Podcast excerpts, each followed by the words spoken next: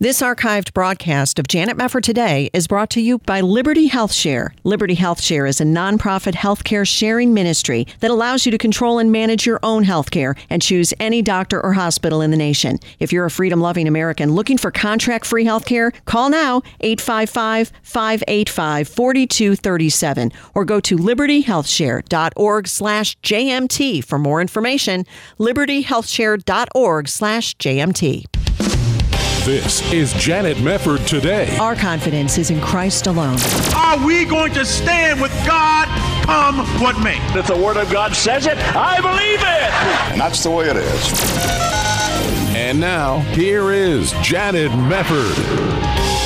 Thanks so much for joining us again. Do you know what I find really hypocritical and really ironic?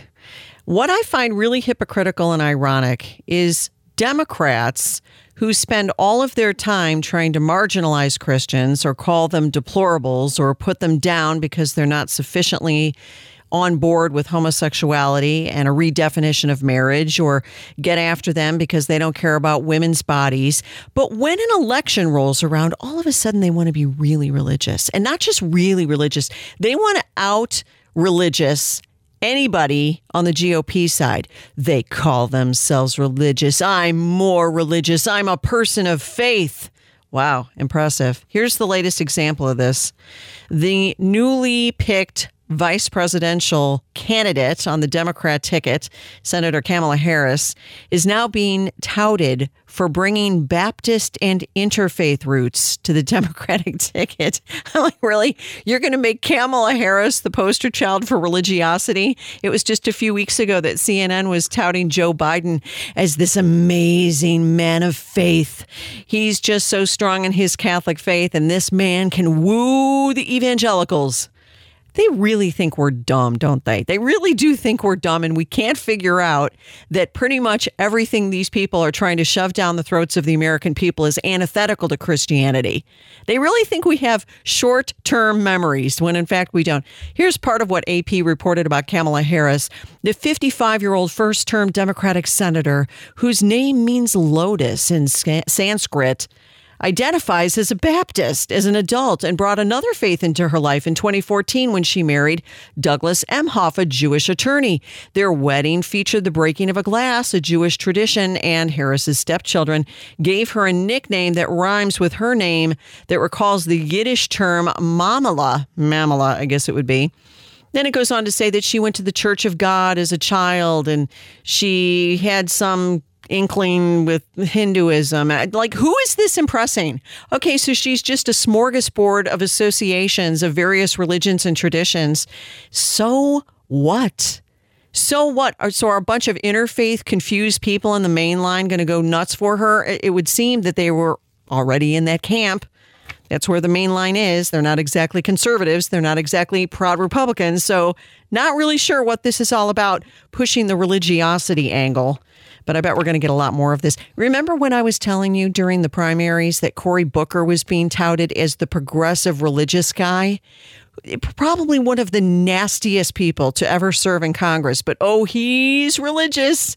He's religious. Again, it goes back to progressives' non understanding of the Bible. All they know is Matthew 25 out of context and the Sermon on the Mount out of context. That, that's all they have. They don't know what else to say. And Joe Biden wandering around talking about being his brother's keeper. Does he even understand the context of that of that line in the Word of God? Probably not. But one of the things that has come up about Kamala Harris is very important, and that was what happened just a few years ago when she was trying to go after this man. You'll remember him. You'll remember this man. Uh, judicial nominees have had a hard time with some of these progressives, but Senator Kamala Harris and Senator Mazie Hirono of Hawaii, both Democrats, went after this judge, this judicial nominee, and they were giving him a hard time because he had an association with the Knights of Columbus. And then the Senate ended up approving a resolution that rebuked both of these women for questioning them uh, questioning them about their membership in the Knights of Columbus, which is a Catholic fraternal service organization. Harris described them as an all-male society and asked if this man Brian Buescher uh, if he, if he actually knew that the Knights opposed a woman's right to choose and were against marriage equality. See, it all comes down to that abortion and homosexuality. And this was the report back then from EWTN. Listen to cut one. The high profile California Democrat is known for her rigorous questioning of President Trump's nominees. She recently asked a judicial candidate about his membership in the Knights of Columbus and whether it would prevent him from being an impartial judge. Now, those questions have sparked charges of anti Catholic discrimination. Republican Senator Ben Sasse responded with a resolution approved unanimously by the Senate. If a senator has a problem with this resolution, you're probably in the wrong line of work because this is what America is. This is a super basic point no religious tests. If someone has a problem with this resolution, what other parts of the Constitution are you against? Freedom of the press? Well, that's interesting. Now, what about the issue of abortion? There's a lot we could say about Biden and Harris being the most radical pro abortion ticket probably ever. Here was Kamala Harris. This is from a Time magazine clip in 2019, talking about her plans uh, for states that would try to restrict abortion if she were put into the office of the presidency. Listen to what she says. This is cut two. For any state that passes a law that violates the Constitution and, in particular, Roe v. Wade, our Department of Justice will review that law to determine if it is compliant with Roe v. Wade and the Constitution, and if it is not, that law will not go into effect. That's called preclearance. Because the reality is that while we still have, as I said earlier, these state legislators, legislators who are outdated and out of touch, mostly men who are telling women what to do with their bodies, then there needs to be accountability and consequence. But, uh, you know, I'll go further. You may have seen, I, I questioned Brett Kavanaugh when I was a member of the Senate Judiciary Committee and asked him as a nominee to serve on the United States Supreme Court, could he think of any law that tells a man what to do with his body? And the answer was uh, uh, no. The reality of it is, this is still a fundamental issue of justice for women in America. Women have been given the responsibility to perpetuate the human species. Our bodies were created to do that. And it does not give any other person the right to tell a woman what to do with that body. It is her body, it is her right, it is her decision. Yeah, that's the kind of logic you want in the White House. Well, let's go over this. When you were pressing Brett Kavanaugh about any laws that would pertain to a man's body versus a woman's body, let me just remind you about basic biology, Senator Harris, because you're talking about two bodies when you're talking about a woman being pregnant.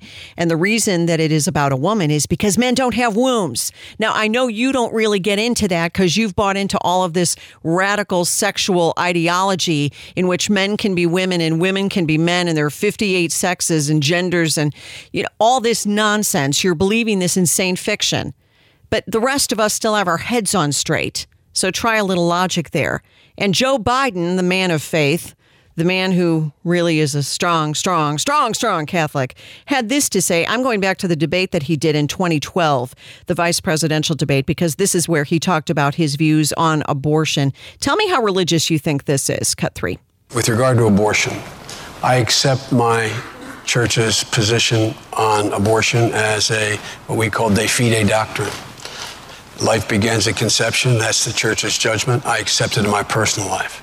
But I refuse to impose it on equally devout Christians and Muslims and Jews. And uh, I just refuse to impose that on others, unlike my friend here, the, the congressman. Uh, I, uh, I do not believe that, um, uh, that we have a right to tell other people that women they, they can't control their body. It's a decision between them and their doctor. In my view, in the Supreme Court, I'm not going to interfere with that. Well, there's Joe Biden for you, the man of faith. I accept what my church teaches. Clearly, you don't. Because you weren't meant to merely agree with your church when you're there on Sunday. You're meant to carry it out in your life throughout the week. And it's just a dodge. We all know it's a dodge. We all know what these people are doing. And to top that off, the Human Rights Campaign, the biggest homosexual rights lobby group on earth, says that Senator Kamala Harris is nothing short of an exceptional choice for vice president. The president of HRC, Alphonso David, said that it's clear the Biden Harris ticket marks our nation's most pro equality ticket in history. That means most committed to the sexual radicals agenda to get the Equality Act passed and criminalize Christianity. But these are people of faith. Just remember that people of faith, faith, faith, faith, faith, faith. Which faith and faith in whom? That matters. We're going to come back. When we do, we're going to talk to the attorney of Pastor Rob McCoy, the man who's bravely standing up for freedom of religion in California at Godspeak Calvary Chapel. Stay with us. We'll be right back.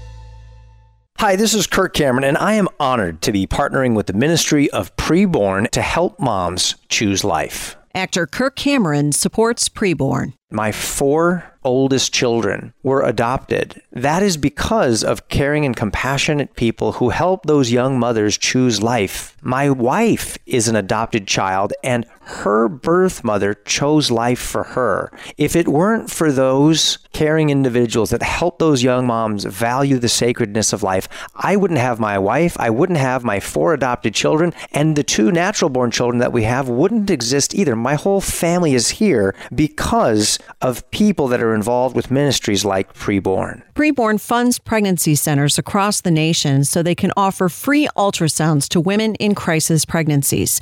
Ultrasound is a game changer because when abortion minded women actually see their babies in their wombs for themselves, 80% of the time, they choose life. Would you please join us at Janet Mefford today to support the ministry of preborn? For $140, you can provide five free ultrasounds to women in crisis pregnancies. One ultrasound is just $28, and every gift helps. To donate, please call now 855 402 BABY. That's 855 402 2229, or there's a banner to click at janetmefford.com. All gifts are tax deductible, and 100% of your gift goes directly towards saving babies. You can get involved and you can help save a life for a gift of $140. Five free ultrasounds will be offered to women in crisis pregnancies. Please call now with your gift 855 402 BABY. That's 855 402 BABY.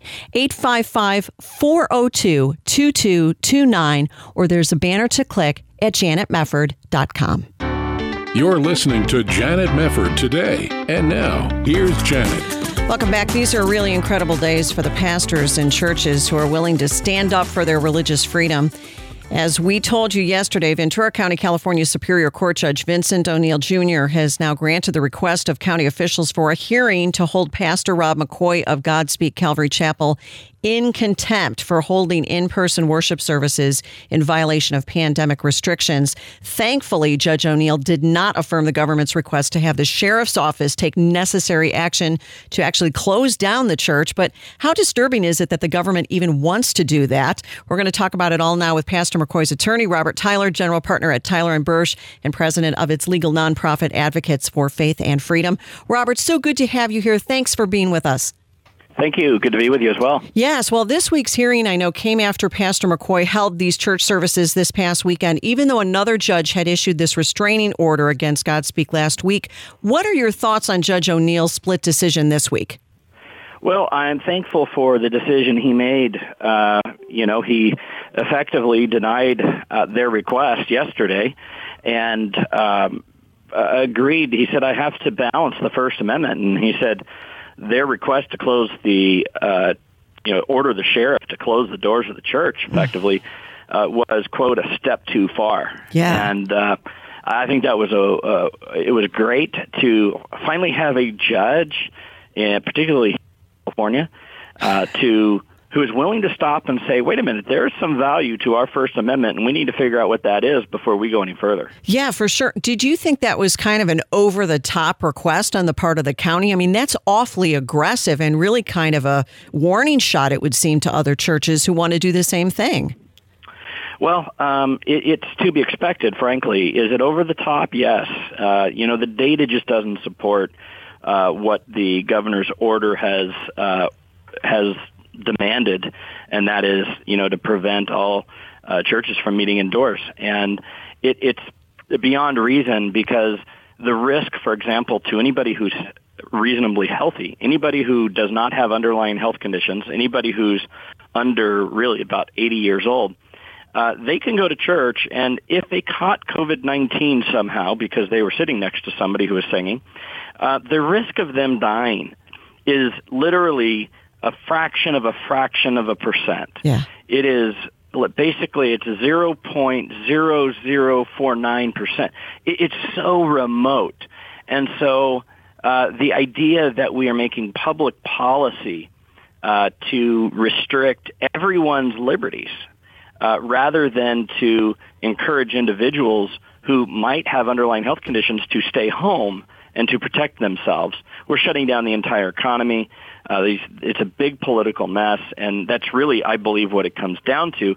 And our religious liberties are being tossed to the wind thanks to these Democrats who are running these states that uh, are just seeking to uh, make it tough, I think, on probably President Trump in the long run. Yep, absolutely. Well, you know, they keep citing this Jacobson v. Massachusetts decision as some sort of, you know, reason why this is reasonable for them many, many months after the pandemic hit to keep people shut down, keep churches shut down while you have leftist protesters in the streets. The double standard is one problem, but what is your thought on this Jacobson decision continually being cited as an excuse? As last week, I know the judge had cited this in the temporary restraining order decision. What of that? What is your take on that particular decision being used here? Sure. Uh, that case uh, is really uh, not on point because back then, first of all, uh, the the First Amendment had not even yet been interpreted to apply to the states. Okay, so at the time, the argument that was being raised was a Fifth Amendment challenge, life, liberty, due process, and the challenge related to um, a an argument that an individual says I shouldn't have to be vaccinated. We shouldn't. There should be no forced vaccinations. And it, it, in that case, which I think is still a horrible decision, it basically said, no, you don't have a constitutional right to not be vaccinated under these circumstances. Yeah. And that case was, you know, was not good for for anybody.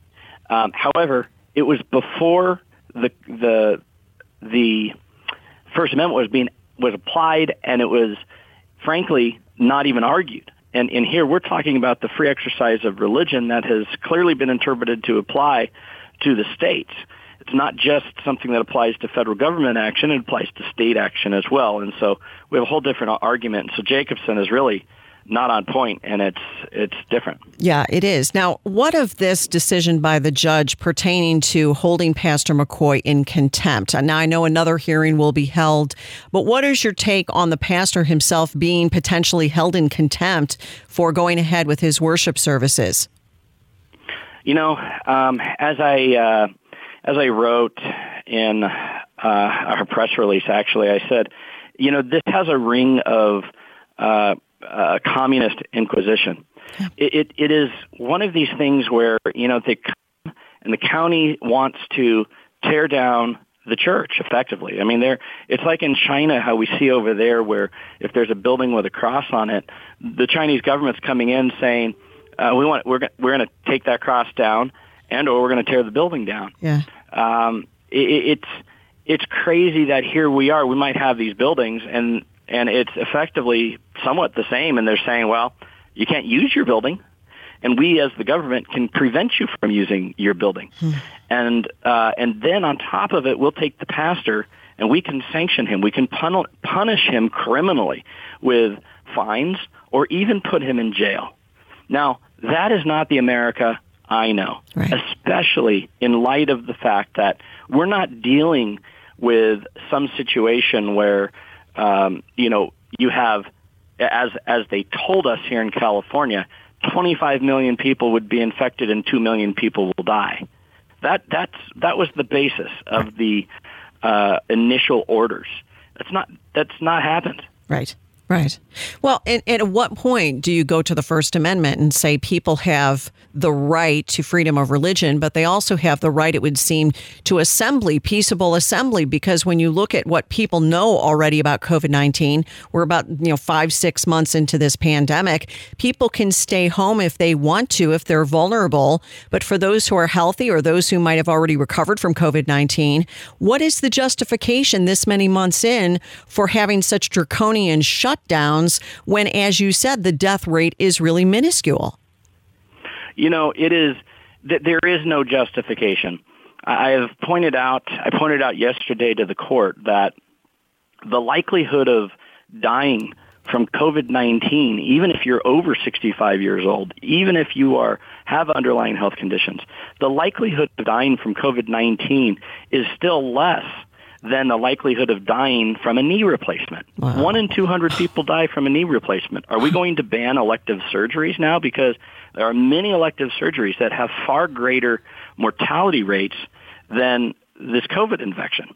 Right. And so the truth has to be has to be presented, has to get out there. And we're asking for a trial on the merits. We're asking to be able to present expert witnesses who are going to come in and are going to argue uh, and, and present the truth, the data, the facts to show that there's no justification for this shutdown to the degree that they've done so. And there's far less restrictive means that can be used to try to prevent this uh, spread of COVID-19. So uh, I, I think that uh, uh, there's no justification, and, and Lord willing, we're going to get that opportunity. Good. That's good. Did you uh, imagine that will be something you can do at the hearing regarding the contempt charge or, or subsequent hearings, or how do you think the process will go? Yeah, it won't be at the contempt hearing. Uh, on the 28th, uh, there is uh, argument with regard to a preliminary injunction. So the county sought a preliminary injunction to basically extend their temporary restraining order, and they want it to be extended indefinitely. And uh, that is where we are going to be presenting uh, declarations with expert witnesses, and I'm going to be asking that the court allow verbal testimony so that I can cross-examine their expert witnesses, so that I can cross-examine the director of public health for the county of Ventura and even the state of California should it go there. I believe that uh, we should have the right to cross-examine these people who are making these rules and uh, show the error in their in their beliefs. The error. I shouldn't even say their beliefs. I don't think they even believe it. I think they're just doing it for political reasons. Yeah, yeah, that's great. I mean, this is such an important battle. Now, Pastor McCoy, as I understand it, has said he'll continue to keep the church open. Is that right? I don't know what he has said because I has not. I have not listened to his interviews. Sure, yeah. Well, it, will be interesting to see. He's been very, very strong up to this point, and just you know, from the time that he resigned from the city council, saying I'm going forward mm-hmm. with this. He's been very strong on this whole issue. You know, talk a little bit, if you would, in this last minute here, Robert. What do people need to understand about the importance of this battle in asserting churches' constitutional rights? Well, uh, the First Amendment right to the free exercise of religion is the first liberty. It is the liberty that our founding fathers looked at and said, this is the first and most important liberty that we have. There are many different types of liberties, right? Um, and and this is the first and pri- uh, of primary importance. Yet, uh, this is the one that is, you know, significantly being attacked uh, today under these uh, COVID-19 restrictions. And, you know, I, I was in China uh, about three years ago. I met with the underground church. I, I came to have an, a clear understanding of what was going on over there. They weren't so concerned about whether somebody uh, worshipped. What they really didn't like is com- is people coming together who had common ideas and most people who are Christians are not in favor of the communist regime. And so they don't like them coming together, and they did everything they could to prevent them from coming together. And I'm afraid that's the same type of thing we're seeing here in California and the rest of the country today. Well, we'll keep a close eye on what's been going on. Robert Tyler, attorney for Pastor Rob McCoy. Thank you so much, Robert, for being with us. We really appreciate your work, and thanks again for being here. God bless you. Thank you. All right, you too. We'll be right back on Janet Mefford today.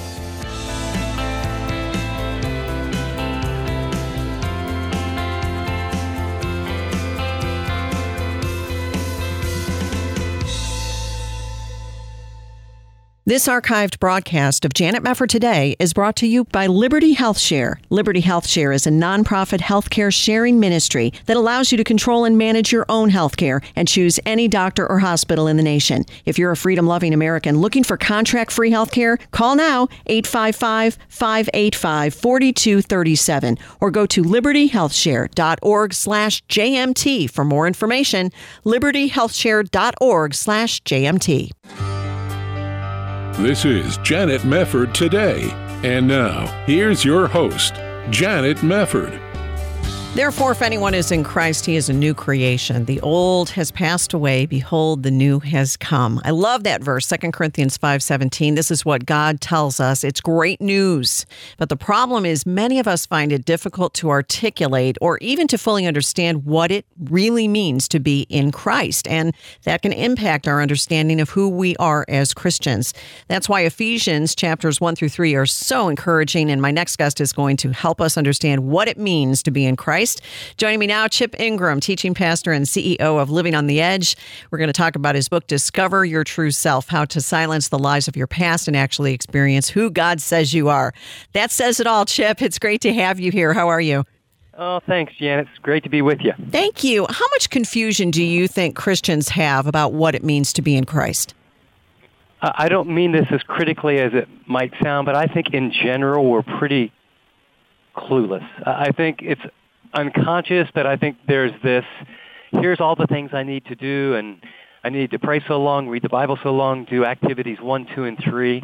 And I think we live for God's approval functionally rather than from God's approval and His love. And this this was a complete life changer for uh, me and my wife, and as a result, a lot of other people. I I fit that first category for many, many, many years. Wow. What do you think was the source of your own confusion about it, and how have you worked your way through it as you've, especially as you preach through Ephesians? Yeah, I, you know, I think coming to grips with, you know, it's amazing how um, theology really is important, and you know, we all have these mirrors. And we have mirrors of family of origin that say you're loved and accepted or you belong if you do these certain things or if you perform a certain way. And you know, our parents are human. We're human. And I think we have, um, you know, a culture that screams, you know, advertisement is built around, I'm going to tell you something that you are not okay until you have whiter teeth or drive this kind of car or your hair's that color or you get to go to that concert or your kids get into that school or you know or you're very athletic so i think we we live in a world of these mirrors that tell us to be acceptable, to be valued, to be loved. Here's all the conditions. And then the crazy thing is they change. Yes. And and so I think that's what makes it so challenging. And then God gives us the mirror of his word. And in Ephesians it says every spiritual blessing. He says, before you did anything, I wanted you. I loved you. And I adopted you into my family with all the rights and all the privileges. I lavished my love on you. I paid a big price for you. I redeemed you, so you're really valuable. I, I sealed you with my spirit. You're safe. And I think it's taking those kind of big theological words that are true and then translating them to those huge emotional needs of how do you overcome, you know, rejection and fear and shame and guilt, which are, are really just the symptoms of um, I don't measure up. I'm not doing well. I'm unacceptable. So um, that that has been studying that, and then for me it was trying hard to believe that doesn't work. You have to renew your mind. And in the book, uh, you know, as you know, I talk about uh, these cards where we would write out. My wife and I did the lies that we believed. you know, you're only acceptable if people like you. You're only acceptable if you perform well, work harder than other people, are successful. You know, blah blah blah. Right. And um, so it was at a point of crisis with us where we were very committed to the Lord. We were in seminary at the time, and we're having major, major marriage problems because we both came from alcoholic families. And we just had a very godly pastor counselor who helped us realize how we saw ourselves was the world's view as opposed to what God says about us. And we, we, we those little cards for two years, if you can imagine, we sat on the couch before I went to work and we read them out loud and then put them on our bedstand. And uh, we begin over time to really believe that we're loved. That's that neat. We're secure. Yeah. Uh, Yep. The shame of our past doesn't have to define us. Well, and that's encouraging for people because you've walked through all of that. So anybody who is struggling with it now can understand you're a pastor who's speaking from experience. It isn't just theology coming forward from Ephesians 1 through 3, kind of on an intellectual level, but you've walked this road. And, you know, it's interesting when you're talking about that, Chip, it strikes me that when people come with this premise that I'm only good enough, dot, dot, dot, if I do this, or if I look like this, or what have you. Jesus is the one who said, I've not come to call the righteous, but sinners to repentance. I was thinking of that verse, Luke 5.32, when you were saying that. God is not like man. And how much is that driven home when we're reading that wonderful section of Ephesians, that God does not look upon you the way that man looks upon you? And that's a game changer, I would think, for a lot of people. I think it is, and I think it's it's one of those where I do believe many, many, many, many people and those listening to you and my, me right now intellectually believe that. But if you looked at their behavior, yeah. when I looked at my behavior, I, I believed all that quote intellectually, but I think it's it wasn't until I paired it with the kind of behaviors that were tripping us up. And so what I did in the book was I, I kind of like played spiritual Jeopardy. You know, that's sort of one of my favorite things I like to watch. Yeah, You know, and Jeopardy is, you know, they give you the answer. What's the question? Yeah. And so the answer is that you're wanted. What's the question? How do you overcome rejection? The answer is you are valuable, infinitely valuable. Well, what, what's what's the question? How do I overcome feeling insignificant and worthless? You know, the answer is is that you're secure, you're safe, you're in Christ. Uh, the question is, uh, how do I overcome the fears that dominate my life? And so uh, I did a short chapter on rejection and insignificance and fear and shame and guilt and purposelessness to set up this is where we're living. And then I flipped it and said, okay, now this is what God says is the answer to that. And then at the end of every chapter, I took those same cards that we reviewed and I put them in, in a way where people could actually practically start the process. Not just, I don't want them to read the book and go, I'm going to try really hard to believe what's true. Yeah. I wanted to give them a tool where, you know something? I, I'm going to, as a man thinks in his heart, so you become. The mindset on the flesh is death. The mindset on the spirit is life and peace. I wanted people to start a journey um, to renew their mind and begin to believe this. I watched my wife go from someone who was beautiful, smart, and godly, but looked in the mirror and thought she was completely unlovable and a disaster, to someone who was like a flower blooming over the years. Um, she had the worst self-concept of anyone I'd ever met, and um, it is it is amazing what can happen. Then I saw her sit with my daughter during those formative years and go through these cards and these truths. So uh, you know, our heart is really just to help people believe what's already true of us. Uh, it's so liberating. Well, it is. And that's really where the rubber meets the road is when you can internalize the truth that you already know in your head. And you had mentioned, Chip, this uh, section that you have in the book on the lie of rejection and the truth that you are wanted. And you already referenced this at the, the beginning parts of Ephesians chapter 1, where, uh, you know, Paul talks about he chose us in him before the foundation of the world. And in love, he predestined us for adoption to himself as sons through Jesus Christ. How do you go from reading this to believing it to internalizing it? Uh, well, I would say, you know, is is um, the book is my best shot at how to do that. But in in in brief, um, getting honest enough with yourself where you recognize I'm believing some lies. Yeah. Because we all have great levels of denial. And, and kind of looking at, wow, I wonder what's behind me pleasing people. I, I, I wonder why I feel so nervous and anxious around people that are powerful. Or I wonder why I feel so compulsive that I have to, my house has to be perfect or everything has to be perfect. Or, I mean, we all have enough issues right that I mean, at least with some close friends or our, our mate or at least our kids have told us that we know. And so I think the first thing is pausing and saying, okay, there's lies behind that. There's there's lies behind my addictions, my struggles, my fears, my anxiety, and then you identify what those are, and and then I think the next thing is to say, okay, I Lord, you have now permission to work in my life. The energy that we spend trying to cover up things, uh, trying to mask where we struggle, is inordinate. And God, okay, God, I give you permission.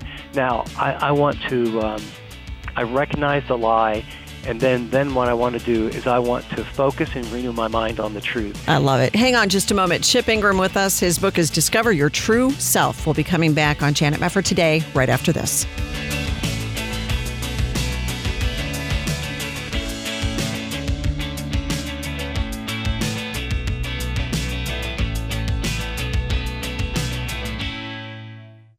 Are you in need of a healthcare program? You're in luck. As a member of Liberty Health Share, you're part of a community that comes together to share their medical expenses. You can sign up throughout the year with membership starting as early as the following month, and there are no contracts or commitments. Programs start as low as $349 per month, and there's no network, so you can choose your own doctors and hospitals.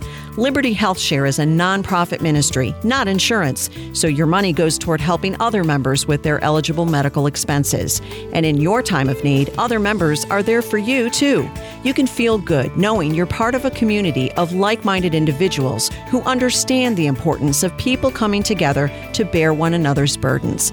Find out more at libertyhealthshare.org slash JMT. That's libertyhealthshare.org slash JMT. Or call now 855 565 2561. 855 565 2561. The Ministry of Preborn is the largest provider of free heartbeats for moms in crisis in the USA. When a mother chooses life, preborn centers are there to help with the baby's needs, counseling, and so much more, free of charge. When I heard her heartbeat, I decided to keep her. And now my daughter's about to be three. I don't know where my life would be without her. The Ministry of Preborn is the largest nationwide provider of free ultrasounds for expectant moms in crisis. There's just something about seeing your own baby's heartbeat that moves a mom's heart toward life like nothing else. Will you please help support Preborn in the cause for life? One ultrasound is just $28, or five ultrasounds are $140. To donate, just call 855 402 BABY. That's 855 402 2229. All gifts are tax deductible. That's 855 402 BABY, 855 402 2229. Or there's a preborn banner to click at janetmefford.com. You're listening to Janet Mefford today. And now, here's Janet. Welcome back. Great to have you with us, and great to have with us Chip Ingram, teaching pastor and CEO of Living on the Edge. His book is called Discover Your True Self How to Silence the Lies of Your Past and Actually Experience Who God Says You Are. Who are we in Christ Jesus? Ephesians 1 through 3 is the passage that Chip uses to base this book on. And, and what a great section of scripture we're talking about. Chip, we were talking about one of the things that you mentioned in the book, the lie of rejection that people tend to believe, but we know from God's word that we are wanted. And you've said you really have to recognize if you're in that position that there are lies behind believing that. You have to figure out what they are and then make the move to say, Lord, work in my life. What kind of difference does it make, have you seen, like in your own marriage, as you were discussing, when you really do grasp the truth that God loves you and God wants you and that God has expressed this to you? What difference does that end up making when you really do grasp that truth? What I discovered when I began to realize that I'm already loved is my workaholism, my people pleasing. Hmm. Those things that, I mean, I would hear the phone ring as a young pastor and I would jump up like, you know, I've got to solve this right now. And uh, my wife was a withdrawer and it was like, you know, why should I even try that? Or no one would ever want me, or I don't have anything significant to say. And as she began to renew her mind, then she began to realize, well, wait a second. God has uniquely made me. He's going to use the hurt and even the pains in my past. I'm a trophy of His grace. and so what I, what I saw was a woman who bloomed, who actually ended up teaching other women the things that she was learning and uh, we put some of these things on cards that uh, we just can't keep them in stock because what we find is people are just so desperate when it comes to this area, but they don't have a practical way. And renewing your mind, you know, don't be conformed to this world, but be transformed. It's not doesn't say by trying super hard and, you know, telling yourself you'll never do that again. It's by the renewing of your mind And uh, as we renewed our minds, then you experience the good, acceptable, perfect will of God. So it's been a journey. I don't want people to hear, you know, there's a magic pill or I'm going to review a few cards and read a few chapters and overnight everything changes.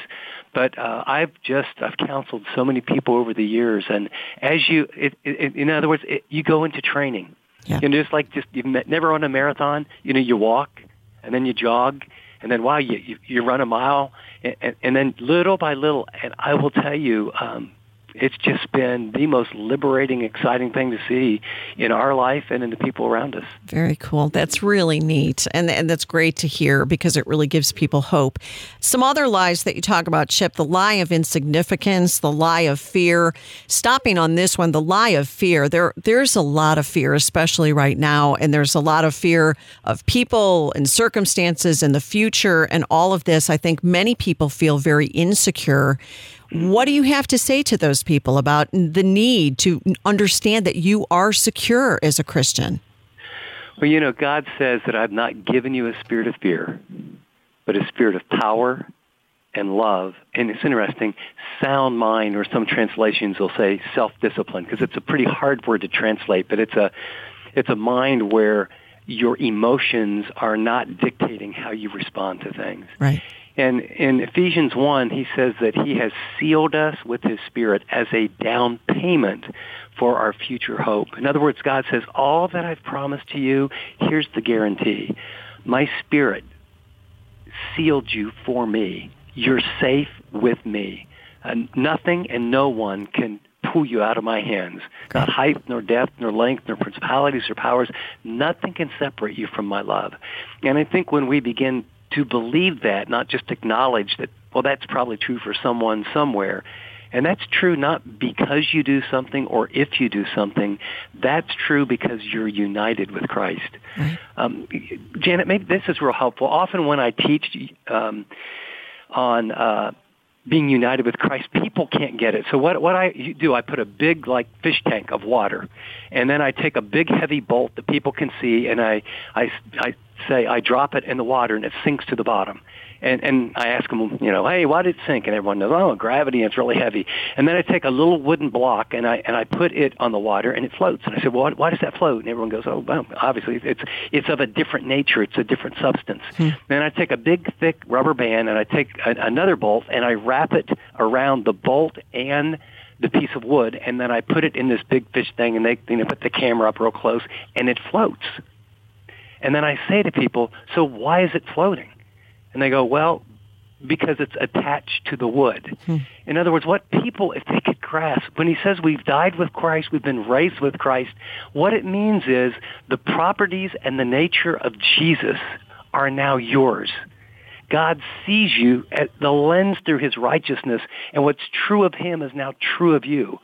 And when we can grasp that's who you are, you don't have to earn it. You don't have to prove it. You don't. Uh, you are safe. Uh, that changes everything. And this book is about helping people grasp that. In what God says is, when you're a part of my family, uh, you can choose to fear, but you don't have to. I mean, you can choose to respond to people's rejection because you know, you didn't grow up on the right side of the neighborhood or you're a different color than someone else or because you think differently than them. You, you can choose to be afraid, but how can you be afraid when you're secure in my arms? I made you. I love you just the way you are. And we all talk to ourselves thousands of times a day. It's changing what we say to ourselves and informing that with what the Spirit says about us. And I just, it changes. Yeah. Uh, that's how real spiritual growth occurs. That's true. I love that illustration. I think that's perfect. And and there's something to seeing it like that that really helps you wrap your mind around it. I think that's a tremendous way of illustrating that point. You know, something else that you discuss in the book chip is the lie of shame but also the lie of guilt. Now, a lot of Christians might immediately say, but we are guilty. That's why we need Christ. Yet there is something that we sometimes experience in the way of false guilt. This is the passage that you're talking about in Ephesians 2 1 through 10 with that famous, you know, Awana verse that I memorized when I was about seven years old. For by grace you've been saved through faith, and this is not your own doing. It is the gift of God, not as a result of works, so that no one may boast. Talk about this lie of guilt, though. There is a sense in which we absolutely are guilty and then we are in Christ, we are no longer guilty. How do you work through that passage and explain that concept to people? Well, after chapter one, he's told us this is who you are in Christ. And in the middle of chapter one, he prays that they could actually grasp and understand all that's true of them. And, and then he makes this big contrast. And then he says, but don't forget where you came from. You know, right. this is who you were apart from Christ. You were dead in your sins, hostile to God, etc. And then there's this huge contrast. But God, who is rich in mercy and grace and love, he forgave, he rescued. And, and, then he talks about, well, how do you receive that? And it's the verse that you just quoted that leads to your future. For you are his workmanship. Literally, the word is you're his poem, you're his masterpiece, mm. created in Christ Jesus unto literally a good work that he's prepared for you from the foundations of the earth. And so I think we understand that we were justly guilty before God, and when we trust Christ, God has removed and covered our guilt by the work of Christ. His Spirit comes into our life. We're transferred from the kingdom of darkness to the kingdom of light. We become His children. And so our legal guilt before God is removed. And not, that's half of it. The second half is then the very righteousness of Christ is, is imputed to us. And yes. again, I think people have you know, these are big theological words, but in a practical way, if and, and, and please, you know, if if people could visualize, you know, maybe a big con- computer screen on the sky in heaven, and their name comes up on the computer screen, and on the left side is their name, and under it every sin they've ever done, and on the right side, you know, there's a column, and it's Jesus and all of his righteousness.